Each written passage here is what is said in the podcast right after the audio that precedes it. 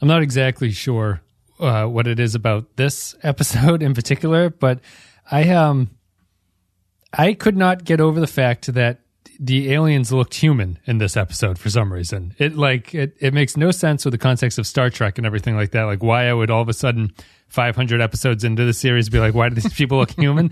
but something about the design of them just really struck me as weird. I, I, don't know if you if you felt the same way, Clay, or not, but uh, it it really like it really was a strange thing that I noticed and thought was odd, which doesn't make any sense considering the context.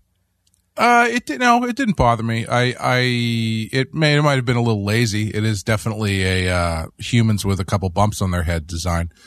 Um, but I just assumed it was for uh, empathy purposes. Yeah. Uh, you know, coming to find an M class planet. Have they ever mentioned? I know they do in previous episodes of Enterprise, but uh, do they ever in the other shows explain what M is? No, Enterprise. Is the first time Enterprise described as Minshara class. Yeah. Yeah. Well, uh, is there history? I'm sure there is history to that, but I, I do you happen to know what it is? It's a Vulcan briefly? word. It's just a Vulcan oh, made okay. Vulcan made up word. Yeah. Um, but yeah, I, I just assumed it was uh for empathy purposes of oh they're just like us, but they're you know they don't have cars yet. Yeah, they wear robes. They wear capes. Yeah, they all they all dress like they're in Shakespeare's summer stock. Uh, yeah, we're going to uh, take a break. We'll play a quote from the episode, which is civilization, and then we will come back and break it down. Anything else? There is one other thing might be worth swinging by to take a look. A Minshara class planet about four and a half light years away. Any life signs? Only about 500 million. If our scans are right, it looks like there's a whole civilization down there.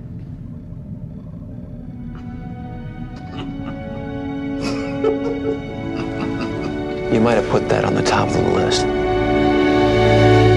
All right, so this is Civilization. It's the ninth episode of the first season of Star Trek Enterprise. It aired on November 14th, 2001. Written by Phyllis Strong and Mike Sussman, directed by Mike Vejar. The in universe date, which I remember them saying in the episode, is July 31st, 2151. In this episode, Enterprise finds a fully inhabited Earth like planet where some of the inhabitants are suffering from a mysterious disease. Um, in contrast to. Uh, last week's episode or the last episode that we saw, which was the breaking the ice episode, which we both mm-hmm. kind of liked and thought was unique. Um, this one is not it, and I think that like maybe, maybe the most interesting thing about this episode is that it's a show and an episode that has like continues to send me down this process of honing what I would expect from a modern Star Trek episode. I think like if mm-hmm. if they if this Strange New Worlds show that they're going to come out as like the Pike and Spock and number one show, and they're they're claiming at this point that it's going to be episodic and stuff like that. Um, I wonder if you can really do that anymore with Star Trek and not just make it feel like it's a retread of what the storytelling was. So my my problem here is that this episode is so redundant of what a Star Trek episode is that mm. I don't see the point of why you would make episodes like this anymore in this franchise. You know yeah, I mean? it's a pretty yeah, it's it's another Prime Directive episode without actually saying Prime Directive. Um, yeah, it, it's uh, out of like the 900 it, episodes of Star Trek, 547 have been this episode. Yeah, you know, so it's like it, it's. I just don't. If you're going to like modernize the series, I just don't think that. I think they've beaten this horse to death. Basically, like this storyline no longer really interests me, or not this storyline, but this like, like the simplicity of this setup, mm-hmm. where I don't even think that this episode really takes the old. They're clearly doing an homage to a TOS style episode, but I don't think that they're even tweaking it enough to make it interesting for this series. Really, it's mm. not like there's anything this is pretty stock. Like this is a very standard Star Trek show, and and it's it fits in line with this. This series hasn't been bad to this point. I think this episode is incredibly average, but mm-hmm. I don't know if average is really all that exciting for me. Yeah, it's um, it's another one where I, I wish they had uh, explored the how and why that you get to certain Star Trek tropes as opposed to just doing them full stop. Like it, it I, I feel like these they have the they had the opportunity to take these some of these uh, standard plot lines and, and go, okay, well, that's how it usually goes. But either a, how did we get there, or what if this, what if X happens? Like that in Discovery, one of I uh, the second season of Discovery, I think one of the episodes that we liked pretty uh, pretty well. I don't know. We liked a lot, I guess. Um, it was I well I enjoyed by all. it was well enjoyed by all. Uh, was the one where they go to um, the planet with the people who were saved from the World War, and uh, it it's a it's a prime directive first contact story with a twist because they are actually people from Earth. So does that count as prime? You know, Yeah. that they there, there's a spin on it. Um, but you you can't do that because the prime directive doesn't exist yet right.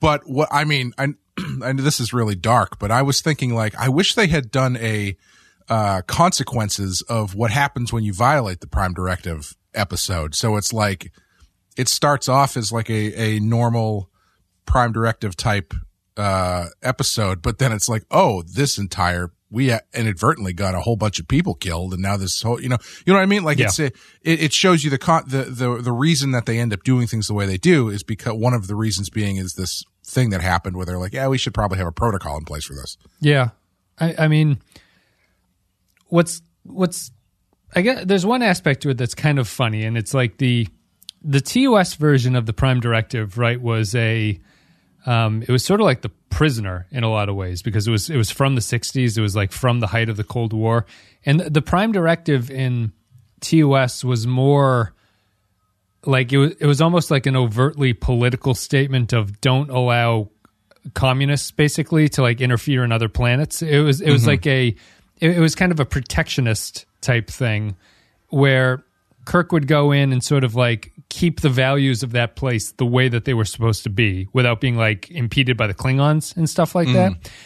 And TNG took a a different approach to it, which I think is actually worse. Where, where TNG was uh, TNG's version of the Prime Directive was uh, basically like if life wants to kill you, like if the universe wants to kill you, that's the right thing to happen. Is TNG's version of the Prime Directive, where if a comet or a, a plague is heading on a planet and it's going to obliterate people, Picard and the crew would never let that planet know that they existed in order to save them because that was apparently worse to let them know that there were spacemen out there than to let them die. And there's a little bit of a difference, but this is much more the original series ideology, I think, where um he you know Archer is going to go down and and the twist of the episode is that he's basically not the first people to go down there and make sort of first contact with these with these Right, there's another alien group and the twist there is that he's like my version of this is better than your version which I think it is but it, that's what Archer's argument is um all the way down to the the other aliens that get there first are like lizard people like they're like the uh what's that secret society of like the lizard men or something have shown up first Yes, or something yeah. yeah so it's it's strange but it's, it's that kind of it's much more of a TOS um, homage than I think a TNG and how this episode feels. It feels very much like Proto Kirk in a lot of ways, and it doesn't feel very TNG to me. Yeah, the uh, um the the the the difference between the two uh species, I guess, is that one it's it's not that they've just made first contact; it's that what they're doing is actively hurting. Uh, it's it's sort of, I guess it's sort of. I think the angle they're going for is that it's sort of reinforcing why you shouldn't be making this sort of contact because they have, even though they are keeping a low profile, they've introduced a uh, foreign object that is that is actively killing people. Yeah, the other the other aliens have done this. Yes. Yeah. Yeah.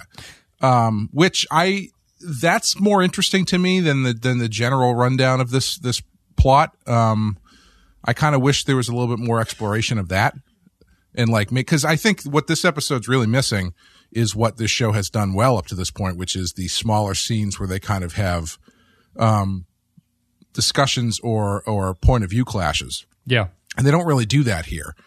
Uh, you get that one little bit of uh, the the pawn shop guy kind of being an arch villain, but aside from that, it's it's pretty pretty. Um, it's, yeah, th- there's not a lot of nuance to what's going on. yeah. It, it's very um,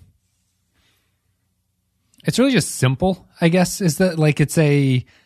I, I don't mind the the prime directive thing here being like there, there's these other aliens that are kind of doing harm to this place and we need to go in and actually uh, protect the, the aliens from this kind of thing.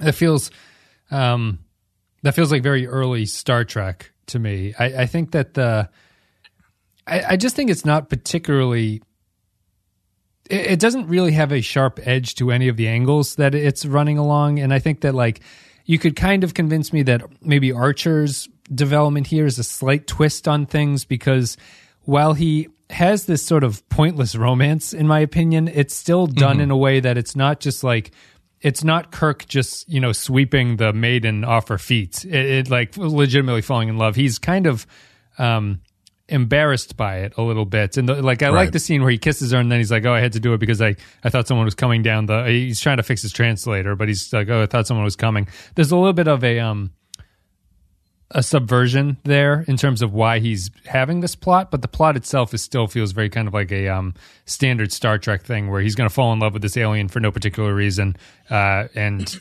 go with that. I just don't think that the episode really twists that idea enough to be interesting. Yeah, I, it almost wouldn't surprise me if this was like a reworked script from the original show or something because it's it's it's got it's a very '60s feeling show down to the uh, gratuitous ass beating they have in the woods. Yeah. which is straight out straight out of the prisoner. Well, no, that was a uh, maybe the greatest Star Trek stunt when that guy gets suplexed off the top of the cliff. Yeah, that looked like it. That looked like it had from some that serious height, from that height, it's called a superplex. I believe. Sorry, yeah. Uh, but yeah, no, it, it's um, yeah, it's it's fine. It's a pretty run of the mill, down the middle episode. That's like my favorite part about it is that at the end, there's still uh, you know, he's like, give them this thing. This will this will cure everybody, and she's like, okay. Uh, sh- what what happens when they ask where it came from? And he's like, well, don't tell them about anything that happened. They had a laser fight in this town square in the middle of a bunch of people. Yeah. I think there's going to be some questions. I think that's a that, that's something I was kind of thinking of. They they they answered one aspect uh, that I was like, how are they going to fix that? Where they chase off these lizard aliens, right? And they're like, don't come back. And I was like, well, how are they ever going to enforce this? And I guess they, they throw in a Right. line about the Vulcans are going to play policeman for the time being and sort of make sure that none of this happens. But they, it, for how underpowered they were against this alien race, it just surprised me that they thought that they had accomplished something by doing this. It just felt like the the alien race was going to come back and immediately take it over. But it's as you're saying, it's an episode that doesn't seem really interested in believing that there are going to be consequences to that. Like Archer not mind wiping this woman and not even really having a discussion about the fact that you can't tell anybody. Like you, Yeah. there's no worry Remember- on Archer's part about this. Remember what they did in Discovery? The one person that figured out space travel, they actively abducted off the planet. and then left everybody else to die from the giant pyramid people or whatever Yeah. it was. Yeah, it's yeah, you know, I think that's the problem with the, when you get into the prime directive stuff is it's there's a lot of like shaky ground where it's like, well, if you're going to be true to this, you have to do it either gets really awkward or you have to uh hand wave a lot of a lot of things. Yeah, yeah, and uh, they. I mean, I guess it's interesting. This is an episode where they don't even they do discuss it because T'Pol brings up the idea that you shouldn't interfere with other races, but um, it's not. I, I'm kind of surprised that the first episode that they deal with this doesn't overtly bring up the idea of they should have a rule like this. Like they, Yeah. they, they went into the writing with the idea that like, yeah, just let's just go see what happens. And I think that maybe my favorite part of this episode is still the fact that the the crew and the cast of this show do seem legitimately excited when they run into something new. Like they're Yes, they're, yeah. they're very excited to go down and talk to people and they want to head down and play dress up and stuff like that. But they they haven't even become aware of the fact that there might be downsides. And I think it is interesting to the show's um, it's good on the show's part that they are having at least an episode where they don't even really consider what the consequences of this might be without bringing up the prime directive or whatever they want to call it uh, before it's called the prime directive. Well, what I kind of wish they had done, um, because I think there's an interesting ground if you if you know if you want to take a pretty stock prime directive type story and and and spin it a little bit. Um, the they uh, when they get to the planet, T'Pol says, "Ah, you guys should probably leave them alone. You know, don't don't bother people who are pre warp." But ultimately, they're going down there saves them from another species that is killing them because they broke quote unquote broke the prime directive for Yep. lack of a better explanation. And there's no discussion between Archer and T'Pol over which was the what's the right way to do it because if we hadn't gone down there these people would have been killed by this this external force Yes. so you know is it is it worth letting people die it's not a natural cause that's killing them they're actively being actively being uh, uh, uh, murdered for lack of a better term Yeah.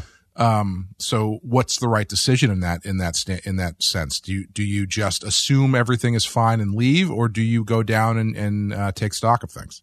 Do you think T'Pol's character would have uh, would have that characterization of not want if T'Pol because imagine once T'Pol learns of this, right? Like the truth of the situation, is T'Pol the character that would continue having that point of view that they need to leave them alone?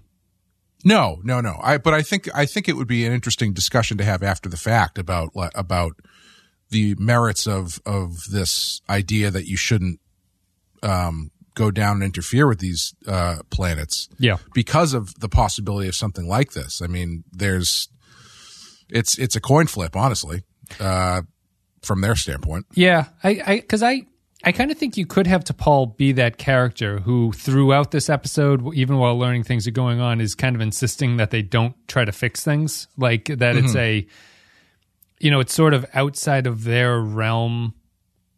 To, I guess you could always say that you can always imagine the Vulcans kind of looking down on things, which matches their characterization here, where they think that they're kind of a superior race to everybody else. And if you if you applied that as like they see their superiority as they don't get involved in things, no matter what, no matter who else is involved in something, the Vulcans are kind of above it. Like they see themselves above the natural order or whatever. Mm-hmm. I think mm-hmm. you could have that argument for T'Pol here, where she insists on leaving them alone, but Archer has the very humanistic thing of sticking up for the underdogs here, and Right. I think that work. I, I if you wanted to get really complicated, what Archer does would maybe have great short term consequences, but terrible long term consequences for them. Or I I don't know if you wanted to make it that dark, or if you wanted to make it that complicated, or if you just want to have Archer be the hero at the end of it. But I think there are a lot of ways you could go with it. Yeah, I think it's just I think it just comes down to the fact that they kind of forgot the character motivations that they set up at the beginning of the show, or I guess they didn't care for them because to T'Pol says, "Eh, we probably shouldn't do this," and Archer's like, "I think we should," and then that clash of of points of view just disappears. Yes, yeah, She just she just turns into another person on the away mission who's just gathering samples and is totally down for whatever. yeah. Um, Looks great with long if- hair. T'Pol, I yeah, yeah. but it's another cheesy 60s holdover. It's like they're like, "Oh, your ears are sticking out," and she can perfectly disguise herself by just covering her ears with her with her hair. But. I, I, if I notice the way she chooses to cover her hair, uh, cover her ears, is not would not active actually have done anything because she like pulls it from the back and like drapes it over. and as soon as she lets go, that's just gonna that's just gonna go back to the way it was. it's like one of those uh, red carpet dresses where the women have to tape it to their breasts so that it doesn't just slip back off. You know what I mean? It's like the Yeah. J- the J Lo green dress or whatever. Yeah, she needed some uh, double sided hair tape, I guess. Um, but yeah, like I, I think you, I think you would have got more out of the situation if you had maintained her uh, standpoint of not wanting to be a part of going down there. You know what I mean? Like Yeah, just yeah. instead of just turning her into another crew member. Because I mean, when she goes down there, if if she had just stayed on the ship in command of the ship, then you could kind of have that. Uh, uh, uh, separation of the of the way they the they're handling things. Right. Down so so when you get to the end or towards the end when she's like prepare to leave orbit and Trip is like, How dare you, green blood, blah blah blah blah. Like you you have this there's there would have been some precedent for her in this episode for her maybe thinking leaving is the right thing to do Right. instead of it just being like, oh, that's right, Trip doesn't Trip doesn't trust her. Um, it- but bringing her down to the planet is really only there to do the ear gag, essentially. Yeah. Yeah. And to get the handoff of the stuff to bring it back up to Phlox, who can figure out Right? what's actually Anybody on. anybody could have done that though. Yep. Yep. Yeah, she's. Yeah, I, I mean it's it doesn't really focus on a lot of the other characters outside of Archer, and arguably it doesn't even really focus all that much on Archer uh, for wh- for what's going on. I think that that's probably a big problem with it. It's just so Um, even even the I, I just found it like a, a, a strange. I, maybe just the strangeness of the setting was pulling me out of a little bit too. Like the the fact that they look like Shakespearean theater troupe actors was like a, a, very strange choice, I think, and just to have them be yeah, it's it's it's in line with Star Trek. I mean, that was like half the people they met in the, the original series. Yeah, maybe it's not much that it's it just um, I think it's just because after the show had been had a couple great episodes where we ran into like really alien aliens. Mm. It's strange to just go to this is basically an Earth planet where uh, they have some like motor oil has leaked into the water or whatever. Um, I just didn't think it, it just didn't it's didn't throw enough at me to really pull me out of that ideology. And if you're going to not have T'Pol put up a fight or anything and just have this sort of generic standoff towards the end, it, it didn't really didn't really amount to anything. Although at the same time, I, I don't think it's a bad episode. Like right, it's it's, it's yeah. in line with the other. It's it's a very workmanlike episode. It's a standard Star Trek plot done f- fine. It's fairly well. It's not. There's nothing uh, groundbreaking about it, and it's not actively bad. Yeah, yeah. This is my least favorite of the episode so far, though. Yeah, I think I would probably agree. Um, yeah, it's it's weird because yeah, like I don't I don't hate it. It's fine. Yeah, but I am I ever would I ever recommend it to someone that said you got to watch this? No. no. I mean, if you've watched half a, half of any season of Star Trek, you're going to get this at least twice. Yeah. yeah, and I guess I guess maybe I'll just bring it back to, to to, the start of it. Like my my, I, I guess there's a difference between just thinking about like how they're going to do this strange new world show, which is the Pike show that they want to come out with. Mm-hmm. Um, if you're going to do episodic, I, I, I guess I, I found myself this episode really just made me think about the fact that I'm not one of these uh, Star Trek fans who kind of wants the lack of a bird like the same thing again. Like mm, I really mm-hmm. think that they're done with this kind of a story. Like if you even if you had Anson Mount as Pike and you had a Spock thing and you're supposed to be telling it from some sort of new prequely esque perspective, although it happens post Enterprise, so everything is a sequel to this. Um, I don't know what else you can say about these kinds of interactions. You know, like I, right, I'm all for the right. episodic approach, but I don't know how much you can really learn through this kind of like generic Star Trek episode. Like if, if Strange New Worlds puts out stuff like this, I think that's going to be a bad show, really. It'll be kind of interesting that they're uh, doing an episodic new take on it, but I think within the realm of episodic, that show has to do something kind of different with the material mm-hmm. in a way that's not this this kind of um, tropey Star Trek stuff, which is just really what this felt like. I just I felt worn down by this kind of storytelling in this episode. Yeah, I I bet though if if if the Pike show did an episode exactly like this, top to bottom, people would praise it as being like an amazing return to Star Trek. Right, and that, that's what I'm scared of, though. That, yeah, it's a it's a down the middle, you know, no chances taken uh, Star Trek story. Yeah, retread, and it's like, wow, that didn't fall apart at all. It it was a cohesive story that made sense. It didn't blow my hair back, but yeah, hooray, Star Trek is back. And it started yeah, it yeah. started and ended in 45 minutes, yeah. Yeah, yeah. I yeah, I don't I don't really know what you're what you're going to get out of that. Um uh, to be to be fair though, it's like once in a while, sure, why not? Yes, but when if, you have twenty six episodes uh, in a season, I'll, I'll allow yeah. you four of these yeah. episodes. Yeah. yeah. What's interesting to me about about the that idea, um, with the with the Pike show, is that uh, it it kind of feels like the right move, only because if you if you begin to serialize it, you I guarantee you they're not going to be able to resist driving towards Pike's uh, of uh, inevitable fate. Mm-hmm. You know what I mean? Like yeah. they, they, he was in the show for five episodes in season two, and already they're like, eventually you're going to be crippled and weird. it's like, yeah, oh, sure. So like, as soon as you give him his own show, if it becomes serialized, that becomes the thing. It was like, ooh, it's a ticking clock, countdown to before when Pike gets blown up or whatever. Yeah. Yep. And that's that's not interesting to me. Um, 'cause- and it also locks you into a time frame. But an episodic thing, you could argue, frees you from that because there's there's not a it, it feels less like a sequential progressive time uh, period is happening. So you can kind of just do whatever you want and not worry about oh well technically technically he needs to be in a in a wheelchair by this point. Right.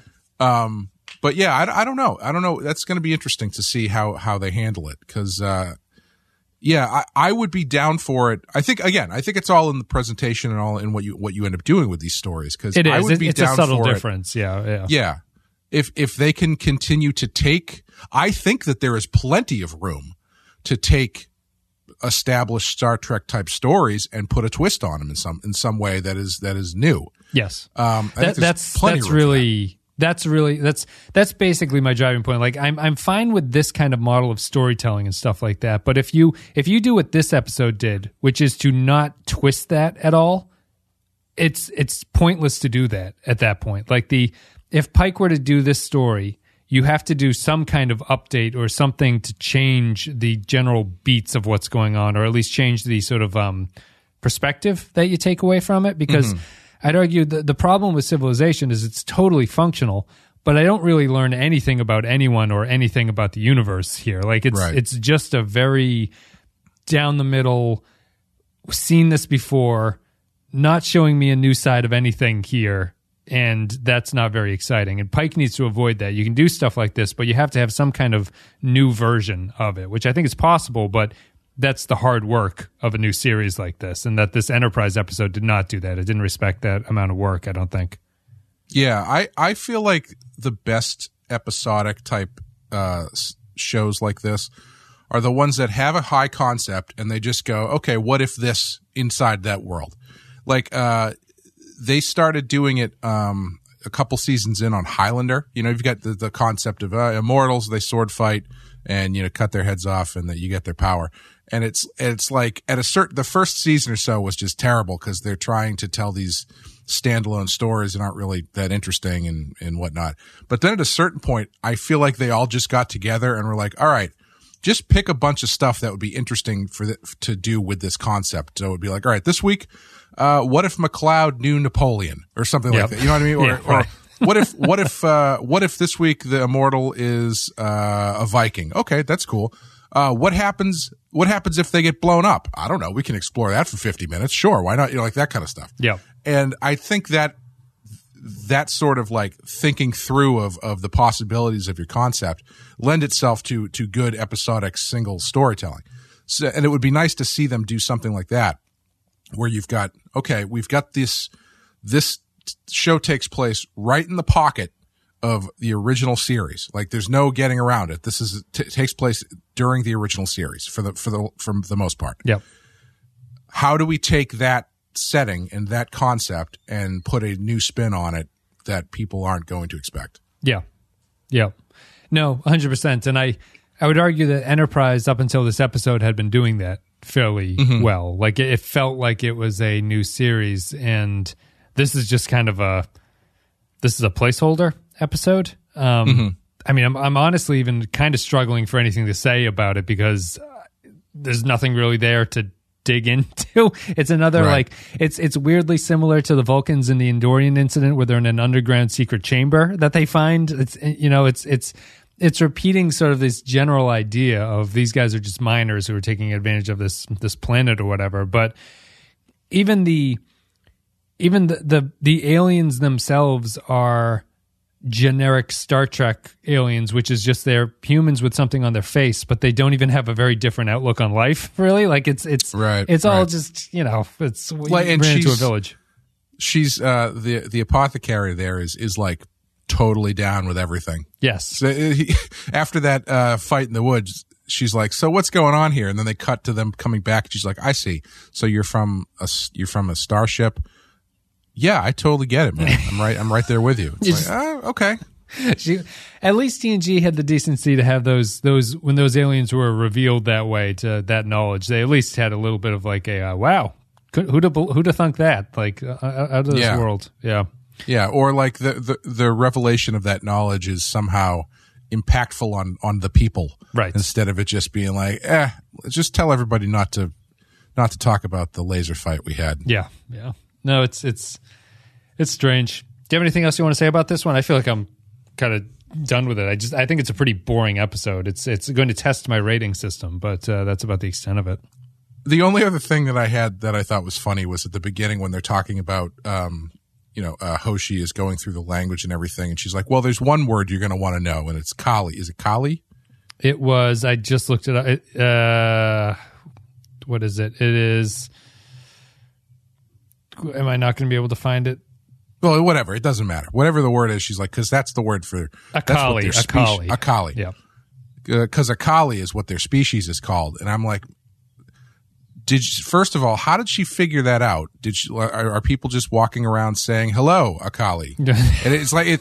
Because why would you whole need lot to of that? Akaalis in this bar. Whole lot of Yeah. Why would you need to know that unless you were like actively using it in conversation? Yeah. You know, like we do when we go, "Hello, fellow human. It's nice to see you." it is. I mean, I guess there's, that's the only way through cheesy exposition you could get in the name of the the name of the species. I, guess. I know they have to do it for like TV production purposes, but the the universal translator existing is really devastating to Hoshi as a character. I think, and like, there's no there's no reason her job has been crippled by the fact that this technology already exists, and and she's she can't even like fix it when it breaks. Like, don't they make a don't they make a point in the first episode or so that like she doesn't know how the technology actually works? yeah, the other episode she's like it's a coin flip 50-50 whether or not I'm going to Yeah. get the, the word right. But I mean, and I'm doing pretty good. there's there's only there's only so many episodes you can have where she they meet a new plant a new species and her only scene is to go i'll work on updating the translator and then they all go down there and at that point her role is meaningless because her Right. her job function is completely nerfed by this technology it's just a it was a strange decision to um it, it, it would almost be like like a transporter chief in this series wouldn't make much sense because they don't use the transporter really. So it's like, why would you have this role of this guy who does it? But it's a little, a little bit of a variant of that. I just, um, the, Yeah, the show I- is not the show at this point. I feel has really underserved almost all the other characters, and I'm surprised that they haven't really had a focus on any of the underling characters to this point, except for Trep, uh, Trip and T'Pol. Yeah, I, I feel like Hoshi actually has a lot, could have a lot of usefulness on this crew, but yeah, she's kind of relegated to uh, making sure the software is updated. Yeah, Because I they have they, they have yet to do a a episode that ends up like Inglourious Basterds or something, where the thing- the thing breaks and Arch is just down there like uh Akaali. Yeah. what is what is? Uh, I'm trying to think of what, how Brad Pitt pronounces his uh, name. He's like, oh, Bongiorno. Buongiorno. he pronounces someone's. He pronounces his name or something very very funny. But yeah, it's Yeah. yeah. They don't have Hoshi down there. Um, I don't know if she needs to be like a cultural expert or something, but it's it's just a strange combination of She things. that character actually would be an interesting if you were going to do a discovery type thing where your lead character is not your captain having her her, her character would be an interesting one to focus on because she's one the one who has to do the theoretically would be doing the legwork uh, species to species and, and interacting and talking to people she would probably be the most um, she would probably have the, the, the most thoughts about uh, new new cultures and and uh, and people and stuff. Isn't that Burnham's role? Isn't Burnham? A Is that what she does? I think she's a cultural expert on Discovery. I c- The show I the couldn't have show told you doesn't that let in you know that, but I think that's what her Yeah. job title is. Yeah. I couldn't have told you that in a, for a million dollars. I'm gonna have to double check that. Michael Burnham, just so I don't. Uh, she originally appears as first officer, commits uh, as as science specialist. Uh, the character is introduced as an anthropologist. Yeah, helping engage Oh. with new cultures in outer space. Wow. Yeah. Um, So, if so does that so a so a I was right, and b uh, they kind of buried the lead on that one. that's that's discovery in a nutshell. I think right there. Yeah, seriously. Yeah, I mean there there is there's potential. You you, you just repitched me discovery. what if we have a prequel with a communications anthropologist as the lead character? That's amazing. I couldn't have told you that. I don't. need- uh, There's. I, it's not even one of those things that I like actually knew but didn't realize I knew it. I had no idea that was the case. Yeah, yeah, yeah. That's that's it. Everyone's going to yell You at couldn't. us. You. I guess I should have been able to tell what her job on the ship was from the way that she time travels in robot suits all the time. That's Yep. something an anthropologist would do. Fixes right? the, fixes the ship and does like the scientific examination of the orb and stuff like that, which- is exactly it. Um, yeah, I'm, I've I apologize to uh, I can't even I can't even come up with like a funny joke about this civilization episode. Quite frankly, like there's there's just nothing. There's nothing Well, there's really another. here. There's another episode where there's a secret brewery in the basement, so maybe that's a Yeah, it's just maybe that, that's a running theme. that guy that uh, the main villain guy was a terrible actor. I thought that's like the other takeaway. I think he's got a he's got a great voice. I bet he does a lot of voice acting. He had a good bad guy voice. outside of that, nothing really. All right, let's take a break. We'll play a quote from the episode. We'll come back, read some patron thoughts, and give our final thoughts about civilization. Tell them to take the entire dose. Just one? That's all they'll need. What if Garos comes back? I've notified T'Pol's people. They're going to look in on you from time to time. They could stop by for tea. You bet. Yeah, I feel I did a uh, a thematically appropriate job there. I I came in with a cup of coffee. I feel awake, alert. I had notes about this episode. I still have like I just, I just have literally nothing to say about it. Like we'll see with the ratings when we give our final thoughts. But if you guys enjoyed the content today, you can go to patreon.com slash the Pensky file and you can support the show there. A couple dollars a month gets you extra stuff. Patreon.com slash the Pens- Pensky file, excuse me.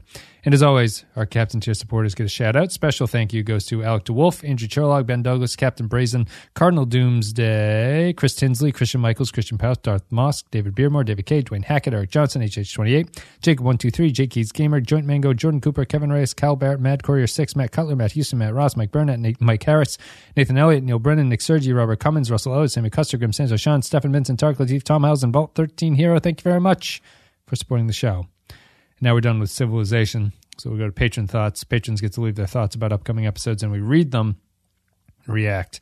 Where is Control F? There it is. Matt Ross says Civilization, a TNG episode stuck in Enterprise from the sets to the plot. This is more akin with the almost similar story in the next gen episode, Thine Own Self, where Data causes poisoning to a pre warp society. T'Pol stating what will one day be a staple of Star Trek, the Prime Directive lets it be damned in the face of Archer's argument of, come on. For all of T'Pol's concern, she has the pointy ears and does not wear a hood. The story of the lizard like aliens and poisoning is pretty generic, as is the smart local playing kissy face with Archer. I question how Enterprise can target an unknown alien's weapons array. Otherwise, this episode is forgettable. That's a good point. The, the weapons array thing. Yeah. Hey, they haven't upgraded their torpedoes yet. They're still just shooting old torpedoes at things. Jakey's Gamer says, a fantastic game franchise. Oh, I mean, a somewhat stock episode of Star Trek that for some reason I still quite enjoy. There isn't much new here as far as plot, but it gives us a TOS TNG style story with a few fun moments that only work because of its place in the timeline. I like the overall excitement the crew has about exploring a new planet with actual people on it, the unreliability of the Universal Translator, and the subtle mention of the Federation simply adapting a previous Vulcan protocol as the Prime Directive. It's not without its problems. I wish they had time to go down and explore a bit before detecting the nefarious neutrino emissions. And were they originally just going to send Hoshi down there all by herself? Who thought that was a good idea? All the same, this one Me. Oh. I did. this one to me is a slightly more than the sum of its parts. It's a three out of five.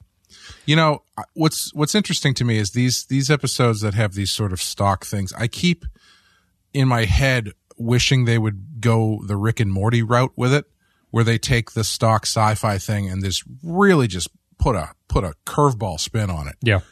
Um, obviously not to the extent that they do on that show, but it's just it seems like it's sitting right there to be able to do something out of the ordinary with it. But then that's just meh. Yeah, I, I mean, do you think that obviously perspective is true and different across uh, sort of time and stuff like that? But I mean, this is this is not that far removed from TNG DS9 Voyager in terms of when it was being written, right? Like this is 2001, and Voyager had pretty much Voyager might still be on, or Voyager just ended at this point. Um, you would think that the sort of sense of we've done this before would be even more on the present to people writing it in the moment, but maybe it's just a matter of fact of like because they're so in it and it's just of the moment that they they don't have the perspective of the like 30 years that we have where we've seen the things change at a time to think about it. I, I don't really know. I'm just there's just there's so many episodes of Star Trek, and I guess you're going to start repeating them, especially when the storytelling method is the same like that. But it's um, I'm just surprised. Like I'm, Yeah. I'm, I'm I'm surprised that you, if you were hired to write a Star Trek episode, maybe I'm not surprised, but like you know, with with a deadline being a deadline, this is the best that you can come up with or something. It's just a little bit strange to me. Maybe the the the perspective thing changes with time, and you have more time to sort of sit there and look at it and go like, let's come up with something new on this, and maybe they don't have the time to do that really. Well, it's strange to me because at this point you've got at this point in the in history, Star Trek history, you've got uh like you said, Voyager might still be on. You're still doing TNG movies at this point, I yeah, think, right? Nemesis would have been out around now. Yeah, Yeah, Deep Space 9 is over. over. Yep. But like just recently over. So there's like there is there is Star Trek out there. Um and this I feel like at this point you need to do something that's going to m- separate you from the from the rest of them and make it make it a, a exciting again. Yeah. You know, something like take Star Trek off the name of the show for some reason. Give it a different theme song. Yeah, but you know what I mean. Like you've got to. I feel like you have to do something to stand out, and the the concept, the the the overall concept of like, oh, it's the the first Enterprise. Okay, that's kind of fun. But it, if you're tuning, if you're someone who's looking for a show to watch, a Star Trek show to watch, and you turn tune into this new Star Trek show just to see this, Right. like what why would you come back it's like at that at that point it feels more like they did this show because they needed to like keep the the trademark rights or something you know it Right, feels like yeah. one of those things Yeah. I mean, I, I think that just comes back to what the fandom would expect out of a new series that does this as well. You know, like I, I wonder how much you can actually change it. We've talked about that- before, but I think that episodes like this just kind of hammered home a little bit more.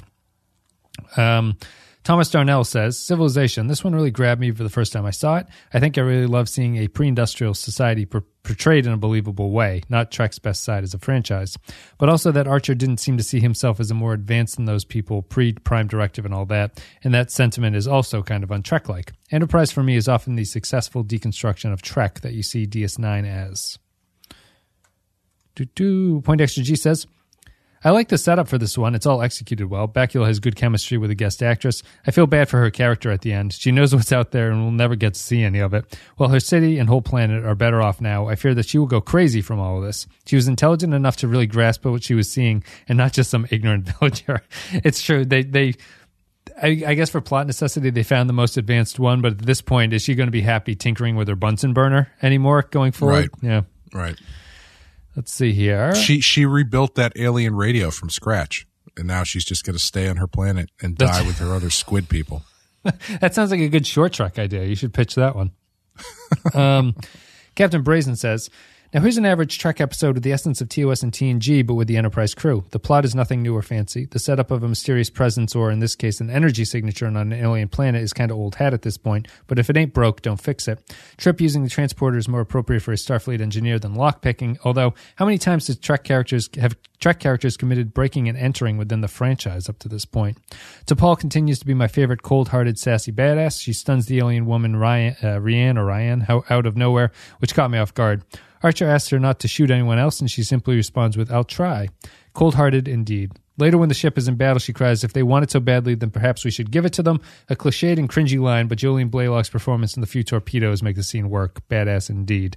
I have, um, this is the, an episode that I strongly noticed the way that uh, Julian Blaylock stands as T'Pol is kind of iconic. it's one of those like stances I think you can make a silhouette out of, and I would recognize who it was. Um, it's an interesting choice. I don't even know why, but she she she stands sort of I don't know, like upright or something, like very sort of pronounced. Finally, Archer distracting Ryan with a kiss while repairing his translator was something akin to a master spy maneuver, but then he regresses to an awkward high school kid who's never talked to a woman before. It's okay, man. We've all been there with our translators in our hands not working, with a beautiful lady in an alleyway saying, I understand. I guess this awkwardness. Pay, I guess this awkwardness pays off at the end, with them flirting and Ryan asking, "Is your translator broken again?" And Archer playing along. I don't understand you, so just let me kiss your face instead. Boldly exploring new worlds and civilizations. Indeed, Kirk would be proud. Three neutrino emissions out of five. And then that's that one. Kyle Barrett says civilization. Yeah. Will Yates says civilization. During this whole episode, all I could think of was the Fermi paradox. I can see where Kirk got a lot of his tech. That the Fermi paradox is the uh, what is that? That's the idea that you would have run into species, right? If there are, let me Google that. If there are aliens, we should have run into them by now. Is that the Fermi paradox? Well, space is real big. named for Italian American physicist Fermi. It's the contradiction between the lack of evidence for extraterrestrial civilizations and previous high, emes- high estimates for their probability. Yeah, so that's what it is. Yeah, you know, I, one of the things that I came, I think I may have brought this up at some point in the past, but I, uh, I, I was, I saw this video about the possibilities of space of space travel and what it actually means and what the limitations of it are. And uh, the thing that I found really interesting was uh, intergalactic ta- travel is actually impossible because the space between galaxies is so big that the universe actually expands faster than you could possibly cross the gap. Mm-hmm. Right. So, which is that's just, I mean, you get in, that's like, th- those are numbers and and and sizes and, of time and space that are just I assume impossible that's- to comprehend. Uh, Yeah, I assume that's using speed of light or something, maybe. I think so. I forget. we just got to go faster. were. We should pitch a show where people go faster than the speed of light.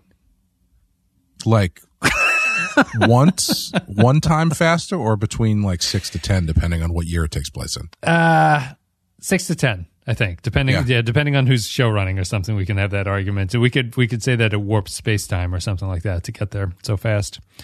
Um, We could call it travel log. I can see where Kirk got a lot of his tactics since Archer seems to always make impulsive, headstrong decisions, and when that fails, he just kisses the girl. It does help explain why first contact and cultural contamination are so important in TNG. I did like the villain's calm and cold portrayal, but I thought the female alien this uh, was way, way too accepting of all this in a pre-industrial culture, even as a scientist. The Vulcans may check, but those aliens really could come back any time. In the end, a lot happened, but it felt like a long episode to me. Not bad, not great. Thank you, patrons, for your thoughts about the episode. Um, I don't think I have anything anything else really to say about this. We can just go to ratings. Clay, what are you going to give this one on a scale of one to five? Hmm. I guess a th- low three. Yeah, I'll give it a I'll give it a high two. I guess like Yeah. I I gave um I gave Breaking the Ice a three, so I can't really give that a give give this a three because Yeah, that's the same good thing. Point. I'll give it a two. What- Yeah. I, uh, did I also give Breaking the Ice a three? No, you gave that a four. Ah, So you're I'm okay. Safe. Yeah, you're you're, you're a little bit more uh, better calibrated for this one than me. Um, yeah, just kind of a, a dull one, really. Uh, it's unfortunate, but it, it is what it is, I suppose. At this point, um, nothing else to say about this one. You can check out social media. I feel I feel like depressed or something. I don't know. I don't know why this. Like I, um, it was ironic too. I usually watch these late at night and I have like trouble staying awake or whatever. This one didn't have. I didn't have any trouble staying awake, but I was still like un unmoved by it. It, it was a strange contradiction of things. Um, social media is all down below. The links are all down below. Thank you for supporting the podcast. Thank you for listening, guys. Patreon.com slash the Pensky file if you're so interested in supporting. And I think that's pretty much it. Clay, do you have anything you want to pitch uh, before we move on to the final thing here? Um, no, You don't have a rotten th- horror this week. no. Next, the following week, we'll be doing our second uh, wild card. We'll be doing the Innkeepers, which is uh, which is a fun movie. The, yeah, the, Slow burn.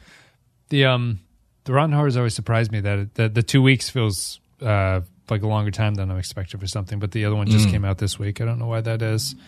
It's this timeline we're living in. Uh, that's it. Social media, patreon.com slash the file. I think that's it. I'm going to give it a two. Clay gives it a three. It's Civilization.